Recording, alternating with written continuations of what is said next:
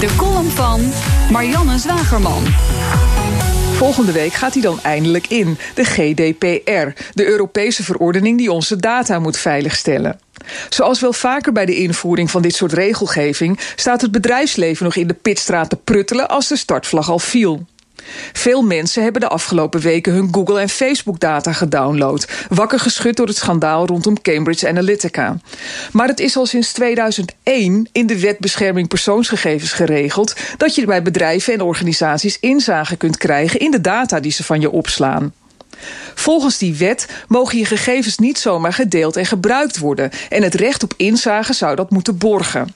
Dat is alleen een wassen neus, want vrijwel niemand doet zo'n verzoek. Bij de klantenservice van de NS, dat 10 miljoen klantcontacten per jaar afhandelt, kwamen in een jaar tijd maar 50 inzageverzoeken binnen. Een van die verzoeken kwam van een journaliste van Argos. Zij kreeg pas na het inschakelen van de persvoorlichter de gevraagde gegevens. Daaraan hadden meerdere mensen meerdere dagen moeten werken bij de NS, want het bleek niet mogelijk de data zomaar uit de IT-systemen boven water te krijgen. Dat is geen NS-probleem. Bij Tele2 en Booking.com ving de journalisten helemaal bot.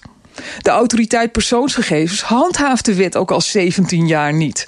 Er werden geen boetes uitgedeeld, dus waarom zou je ook je best doen als bedrijf om inzage te geven? De persgroep leverde wel alle data die zij opsloegen van het abonnement op de Volkskrant van de Argos-journalisten. Een lange spreadsheet waarin ze precies kon terugzien welk artikel ze wanneer las, vanaf welke locatie, inclusief de leestijd en de gebruikte zoektermen. Data waarmee de persgroep ook adverteerders in staat stelt boodschappen beter op de lezer af te stemmen.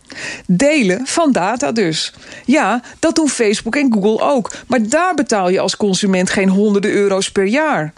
Je kunt je krant dus niet meer onbespied lezen, zei privacyadvocaat professor Lotte Moerel zaterdag in het FD. Waar is ons recht op vrije nieuwsgaring gebleven? voegt ze eraan toe. Ze waarschuwt dat het op advertentiegebied totaal uit de hand loopt, omdat kranten de data laten afromen door Google en anderen, zonder daar toezicht op te houden. Zo wordt je krant wel heel duur betaald. Ik ga hem voortaan maar weer in het café lezen. Op papier, wel zo veilig. Bij BNR ben je altijd als eerste op de hoogte van het laatste nieuws. Luister dagelijks live via internet. Jelle Maasbach. Wesley Weert. We zijn er voor je met het leukste, opvallendste, maar natuurlijk ook het belangrijkste nieuws. Tijdens de presentatie van die halfjaarcijfers toen die beurskoers in elkaar kukkelde. BNR Beurs. Voor de slimme belegger. Blijf scherp en mis niets.